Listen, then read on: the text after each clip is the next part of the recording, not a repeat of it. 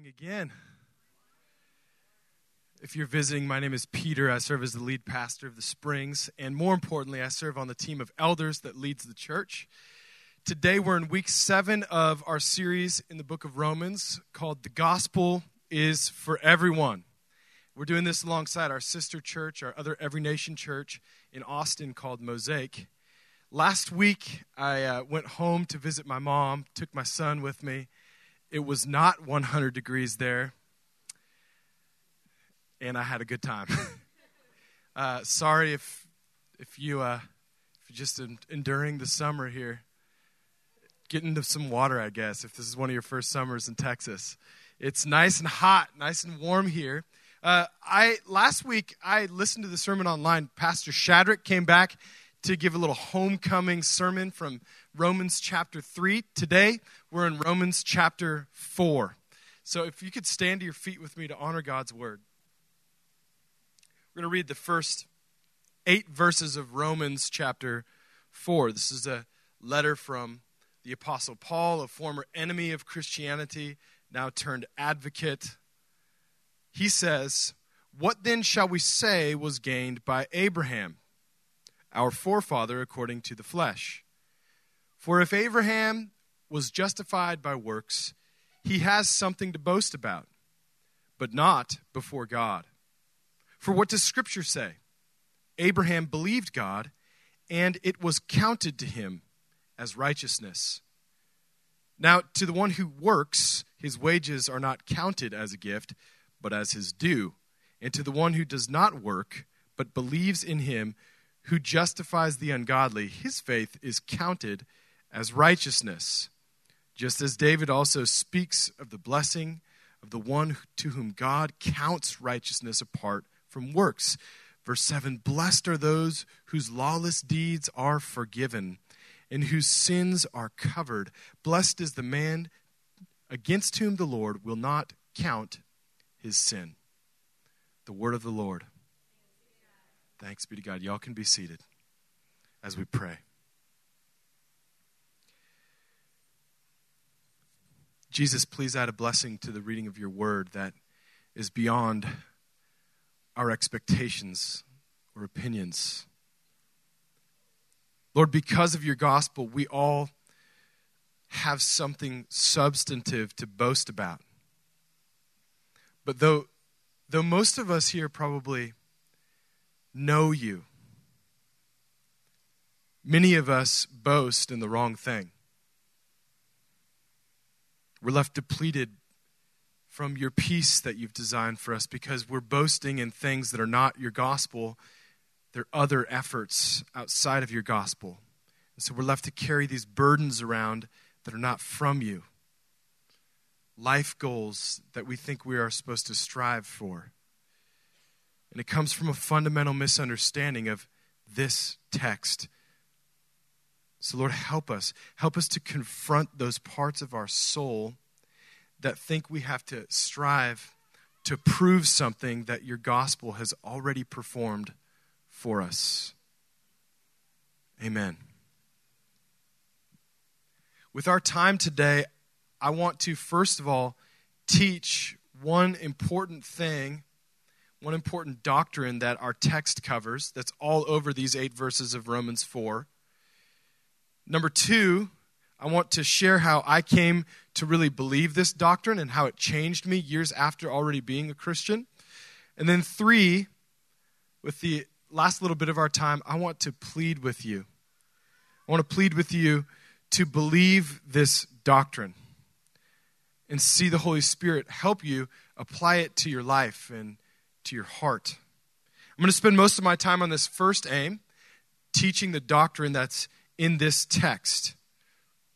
The main idea of this text, uh, you could say that the sermon title is double imputation. Double imputation. Now, imputation might not be a word that you use every day, probably every other day, right? Uh, the theologians in the last few hundred years call this doctrine dual imputation as well, but I thought I like double imputation, which is more common. It also sounds more superhero. So, double imputation it is. To impute is to simply assign value or to attribute. So double imputation means that not only is my sin imputed, assigned to, attributed to Jesus on the cross, but also his righteousness, the value of his life lived, which is a lot of value, is attributed to, imputed to me. My sin fully goes over to him and all of its consequences, infinitely. Wrap your head around that. Also, his value, the value of his indestructible life, imputed to me. Double imputation. That's essentially the doctrine in a nutshell. But let me share, share with you how this text teaches this doctrine. Verse 3, Paul says, For what does the scripture say? Abraham, he's the essentially the, the father of Judaism. We know this. Father Abraham had many sons, and many sons had Father Abraham. I like that joke because I didn't grow up with that churchy stuff, but I think it's a catchy song. Many sons had Father Abraham. What shall we say of this, Abraham? He believed God, verse 3, and it was counted to him as righteousness. You could say it was assigned to him, attributed to him, this righteousness. Because check out the original word of this counted to him. It all comes from one Greek word in the original text, and that is logizomai. Logizomai is the Greek word that we render in English counted to him, or King James counted unto him. It's a word that means reckoned, marked, rendered. It's kind of like if your teacher marks you absent, but then for no reason marks you present in your class for no thing that you did, even though you weren't present. This is what this word means it's imputed, attributed, counted. Verse, verse 5, in fact, this, this word logizomai is all over our text. It's like every other verse. I'll, I'll point out a few other places. Verse 5. And to the one who does not work, but believes in him who justifies the ungodly, his faith is counted as righteousness. Just said in verse 4 that all of our work is not counted as righteousness, but it says here in verse 5 faith is counted, rendered as righteousness. So, wait a second. Is Paul saying here that Abraham wasn't righteous for doing righteous things? He wasn't righteous for, for being a tither, which we know he was, for being a loving husband, which maybe he was, kind of wasn't too. Uh, or did he do something epic with his life, which is kind of like the, the modern day millennial false gospel that we put these burdens on ourselves? No, none of those things. It's faith alone made this man, Abraham, righteous. That's it. It seems overly simplistic until we continue to dig deeper and find and discover all that went into it on God's part. In fact, this same attribution of value is pointed out in David. Paul points out David in verse 6.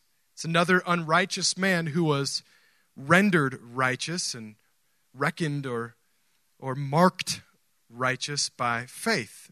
Verse 6 Just as David also speaks of the blessing of the one to whom God counts righteousness apart from works. To be clear, this sort of counting, this sort of imputing, rendering, it's not fair. It's mercy. It's blessing. And blessing is at least assigned value from outside of your own earned value. That's just what it is. Verse 8 Blessed is the man against whom the Lord will not count his sin. So here's what's great about this. Not only does the Lord not count what we do deserve because of our sin, and we're going to discover more and more why is it that he can't he doesn't count that to us where does it count to where is it sent to we'll get to that but not only is our sin not counted against us but we have his life counted unto us it's a blessing. It's something we don't earn. Even this word justifies in verse 2, how God justifies, or it says, verse 5, justified. We are justified not by our works. This word in both of these scenarios that, that's rendered justify or justified, they also are, are a word that means counted or rendered. So, all over our passage, God is calling that which is not as though it were. God is taking something, people that are unrighteous, like Abraham, David, or you, or me, and saying, I count you, I render you, I transform you as something that you are not. I give you something you don't have. If you're a Christian, which, which means you've placed your trust in Jesus and no longer in yourself or your highest sincerity of doing good. If you're a Christian, you placed your faith in Jesus, you are what the Bible calls righteous. But listen, our righteousness is not ours, it's counted ours. It's rendered or given, and it can only be received by faith. It's not earned, it's what one man calls alien imputed, which I love this because it makes me think of Spider Man. Peter Parker became something categorically different than Peter Parker because an alien spider or something like something like of the sort bit him, right? And he became transformed into he was rendered something totally different. Spider-Man. Listen, he didn't train to become Spider-Man. He didn't work for that. Now, once he became Spider Man, he had to work to sharpen this new identity, right? That's so much like our faith. We, we don't train to become Christians, we're rendered Christians. We're rendered from cursed to blessed. There's a lot that goes into this that we need to slow down and allow to apply to our everyday lives, lest we just walk around in futility. We were rendered righteous. Now, the analogy kind of breaks down because God didn't necessarily bite us with righteousness. But I could go there. I'll, I'll go away from there. But we continue to do our best to illustrate things like double imputation. We're illustrating the, in, in essence, sometimes unillustratable, the incomparable beauty of this doctrine. I'll go another place. We are spiritually impoverished we're impoverished. Now, if we think about poverty, it can help us to understand something like the gospel. Economic inequity and poverty in the world today, or really any generation, is significant. But even the worst crises don't begin to compare to how morally impoverished all of us are. We're born in sin and we choose to sin. We add and multiply the impoverishment of our state to that. And think about that for a minute. And in our culture, um, I don't think anyone argue, would argue that everyone has the same you know, opportunities, but at least it seems like we have some opportunities for lifting ourselves out of certain states of poverty. But imagine for a minute, we're so impoverished that there's nothing we could do to lift ourselves out of poverty. Go with me there for a second. And imagine, imagine a billionaire. We're just to, a billionaire were to just grab a boy out of the trash heap, as it were, and just transfer $100 million into this boy's account, right? She, the billionaire, imputes money into this account. Money in a, in a a, a, new life, a new way of, of living that's completely foreign to how he lived in the trash heap. This is not a payment for wages earned. It's $100 million at this point is still superfluous. It's way beyond what we could ever think of a wage. But it's not, it's not a wage earned. It's an imputation. It's, it's value assigned from outside of the trash heap. It's a sign value that could never be earned. That's more like closer to what Jesus does in the gospel. We see stories like this in, in real life. You know, Oprah, the Oprah show, you get a car, you get a car, you get a car. What's that? That's, that's assigning value. These people didn't pay for the car. That's what makes it so fun. Uh, Dwyane Wade, his foundation has lifted people out of relative poverty. LeBron James, literally hundreds of people and counting. Now, if you want some music to the story, one of my favorite stories of this sort of thing is from the musical Annie.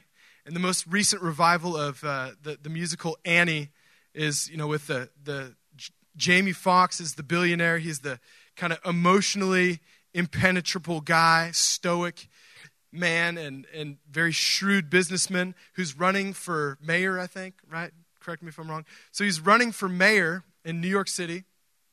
And uh, he, by some means, kind of runs across this little orphan Annie. Of course, I think modern PC, you're not supposed to say orphan. It's, it's Annie who was in foster care, which doesn't kind of have the same ring to it, but she was in foster care and he runs across her and what turns into from, from a pr stunt goes right to like real true love.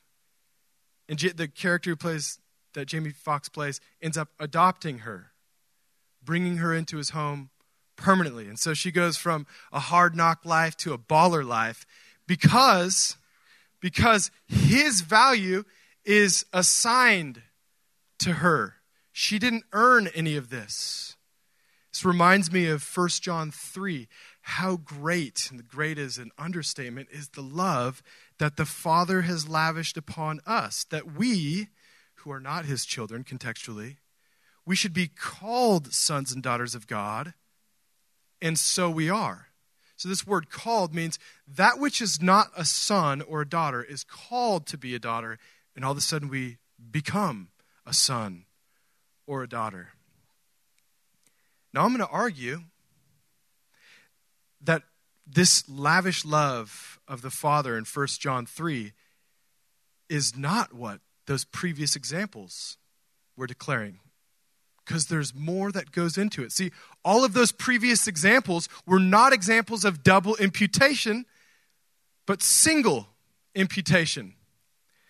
See, these people whether it's Jamie Foxx or the others or Oprah, they essentially shared their wealth, but at no real personal detriment to their own state in life. Now, if Dwyane Wade or LeBron James or Jamie Foxx were to become impoverished and truly trade places, it might be a little bit closer to what we see in the gospel double imputation.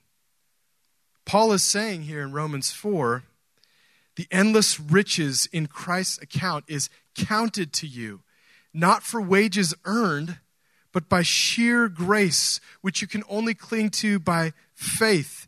And it's rendered to your account, it's transferred value to you, not from you. And for us to understand this, we have to remember if an infinite amount is transferred into our account, knowing what's in our account, as it were, that account first needs to be zeroed out.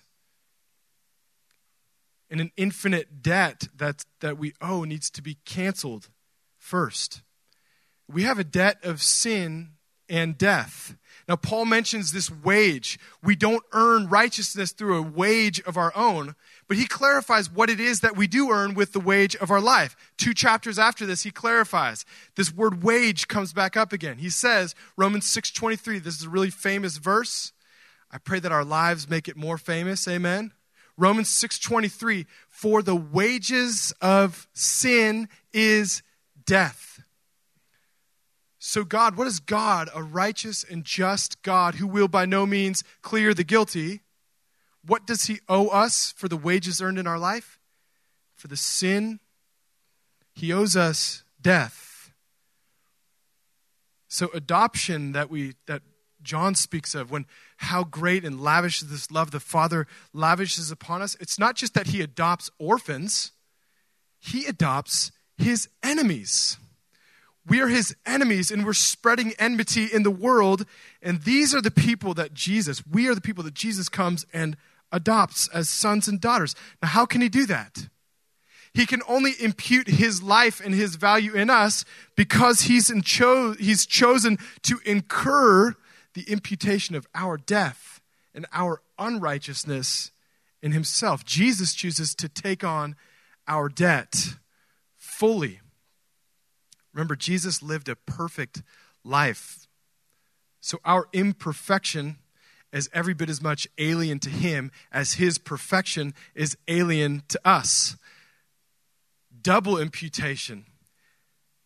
Now, probably my, one of my favorite verses about double imputation, this doctrine is 2 Corinthians 5:21. For our sake, God the Father made him, Jesus, to be sin, who knew no sin, so that we might become the righteousness of God. That's double imputation. Now think back to Romans chapter 4, our main text.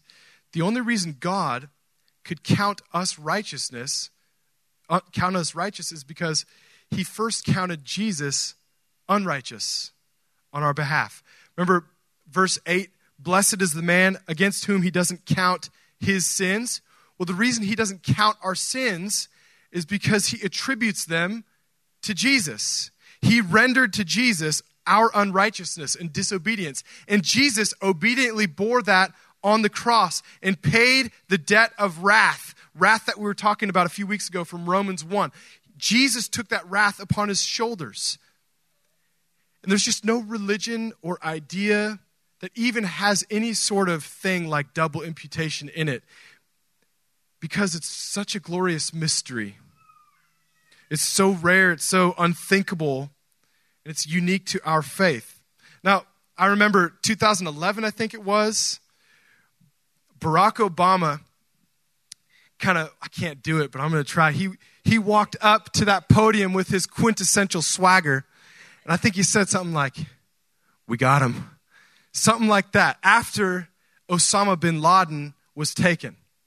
Uh, I think we know that Obama was able to see like a live stream of the SEAL teams going in to take bin Laden out. But imagine if that story went different for a second. Imagine if the story was the SEAL team captures bin Laden alive.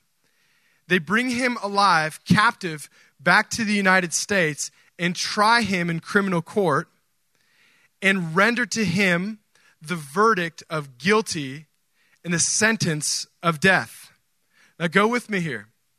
Imagine Barack Obama were to firstly issue a presidential pardon. Now, I understand a little bit about constitutional jurisdiction, and you can't issue a pardon to a foreign terrorist. I, under, I understand that, but keep going with me. Imagine he were to issue a presidential pardon to bin Laden, and he's forgiven. But then Obama were to die and take that death sentence upon himself. That's getting closer to our doctrine of double imputation. And it might seem outrageous to you, like that's the most ridiculous and unrighteous and just makes me feel icky type of thing. But listen, this is, that doesn't even compare to what Jesus did for us. Because Jesus died for his enemies, to make it a little bit closer, Obama would have to rise from the dead and send the Holy Spirit to bin Laden. Jesus has done something for you and me that our minds are incapable of comprehending.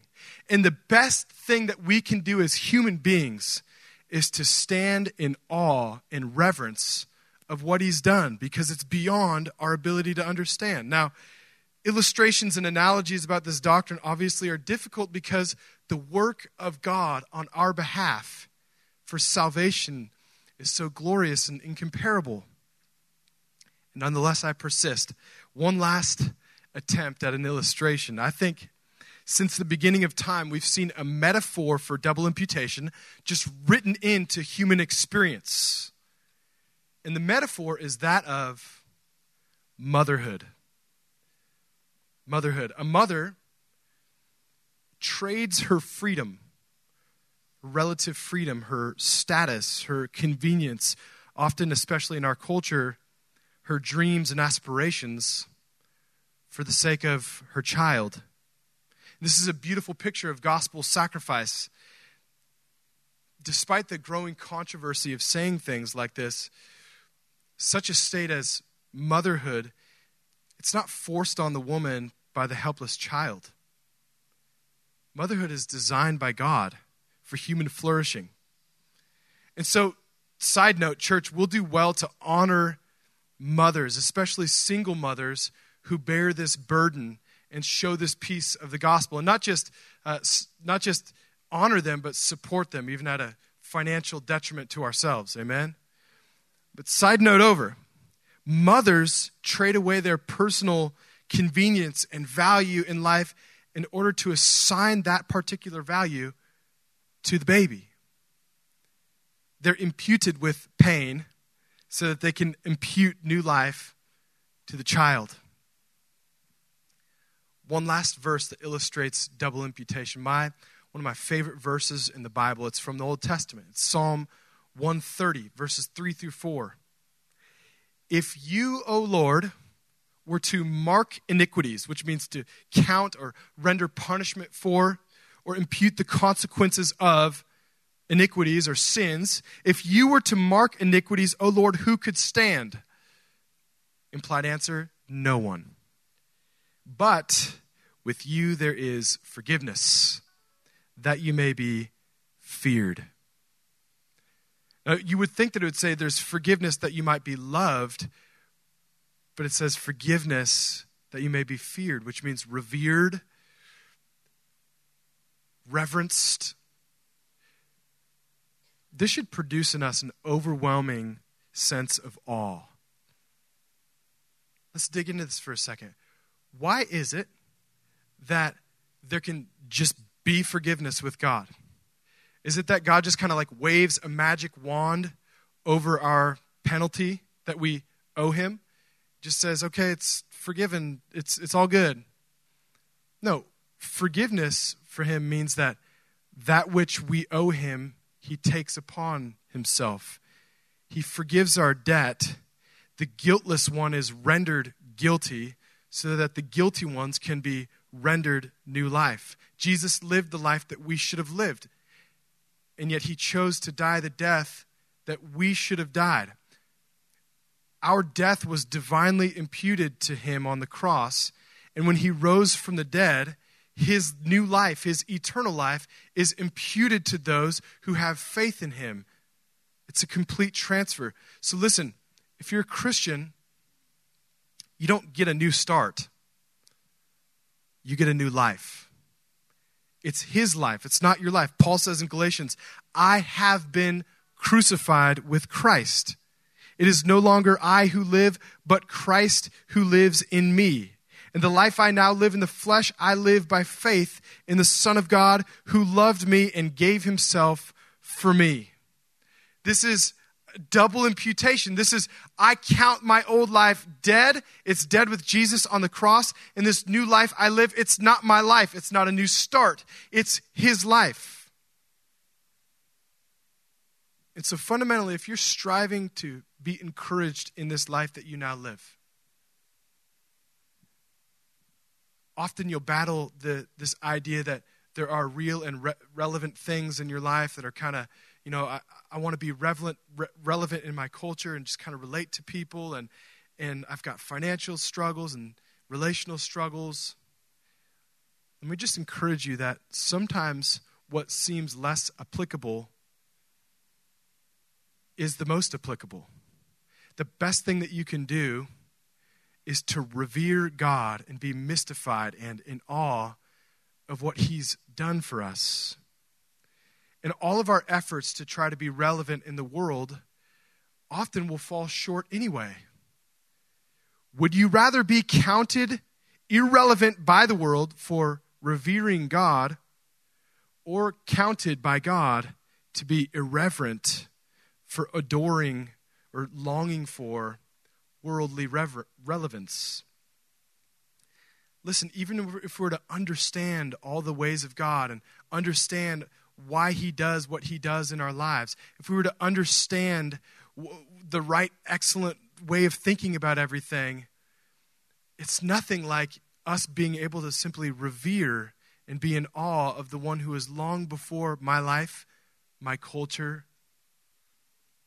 Jesus came to relate to us, to live a life that we haven't lived, to give us new life. Now, I want to, secondly, the last five or ten minutes, I want to, I want to share how I came to believe this doctrine, and then why, why it is that I think it's so urgent for us to believe it. I came to know Jesus almost 22 years ago through a campus ministry. I had been a just normal kid, a, a religious, perverted, self righteous kid. And in a high school campus ministry, I was led to Jesus. The perverted, self righteous thing, that's the me that Jesus rescued me from. And he made me new. And since that day, I've been in awe of him. I've been excited about Jesus. I've been excited about telling people about Jesus. I've always been passionate. But as much as I revered him, I also carried around a profound misunderstanding about this doctrine that would have proven fatal to my faith, if not at least to my calling to preach the gospel. See, I thought it was my job to essentially pay Jesus back. I thought I needed to prove to Jesus that I was worth the sacrifice that he made for having paid for my salvation. And so, even as I pursued ministry opportunities in college, and I participated in a Bible study, and, and then after college, helped to plant a campus ministry that would be the seeds for this church.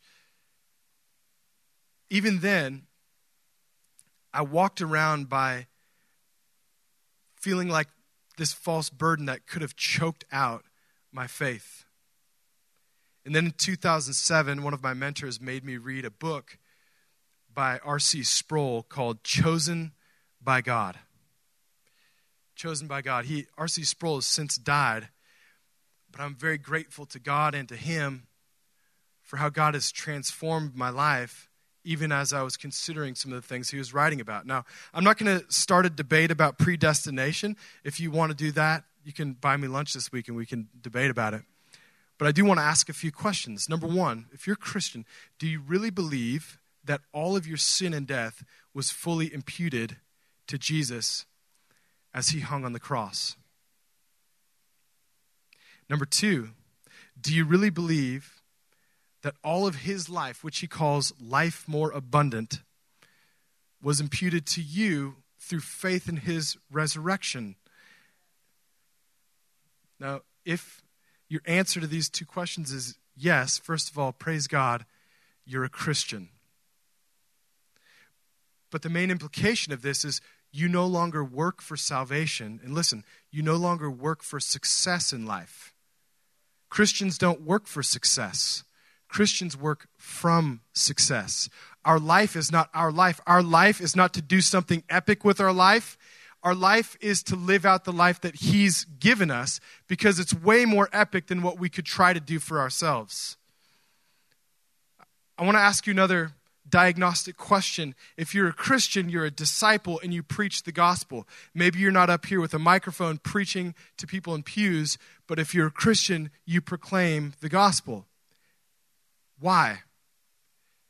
As a disciple, do you preach the gospel to your friends primarily in order to accomplish something, like to lead them to Christ, or primarily in order to honor the one who led you to himself?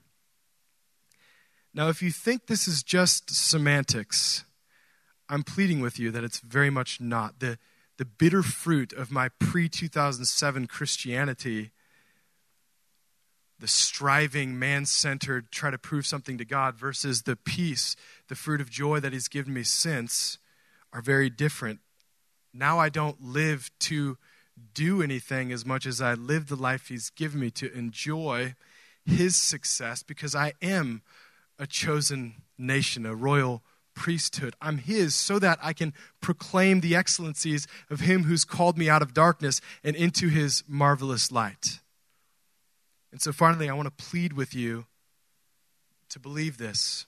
If there remains anyone here that still says, I don't know, I don't know if this applies totally to my, my real struggles in life, I'm here to argue that even if you don't see the link of how this relates exactly to maybe something you've been worried about all week, oftentimes, oftentimes what Jesus does is like a million layers above all of our concerns and worries so that it weighs down our anxieties. Remember, verse 7 Blessed are those whose lawless deeds are forgiven, and whose sins, or you could say anxieties and concerns, are covered. Sometimes God doesn't want to just solve your problems right away, but He wants to cover you. He, he wants to give you faith to subjugate your problems, to bring them in, into slavery unto your joy. Faith is at least voluntarily counting or imputing or assigning the higher truths unto your lesser concerns. I saw this play out this week at our summer nights. Our first summer nights, we, we prepared for 20 or 30 people. 40 something folks showed up, and it was lively and it was powerful. And I'm so delighted that the Holy Spirit always sim- seems to, to thread together messages from people who are praying together.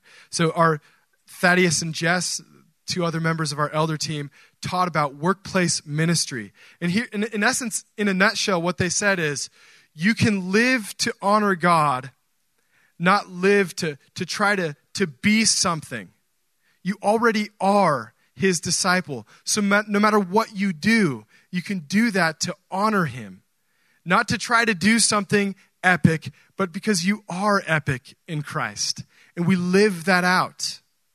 We can have faith in Jesus that he's already done something so amazing that we weekly we just empty ourselves from any other competing anxieties and we rest in him all of our sin has already been attributed to him. All of his life is attributed to us. The challenge of faith, even as we come to church every week, is can we receive that and just let it displace any other worries or fears? Would you stand to your feet with me?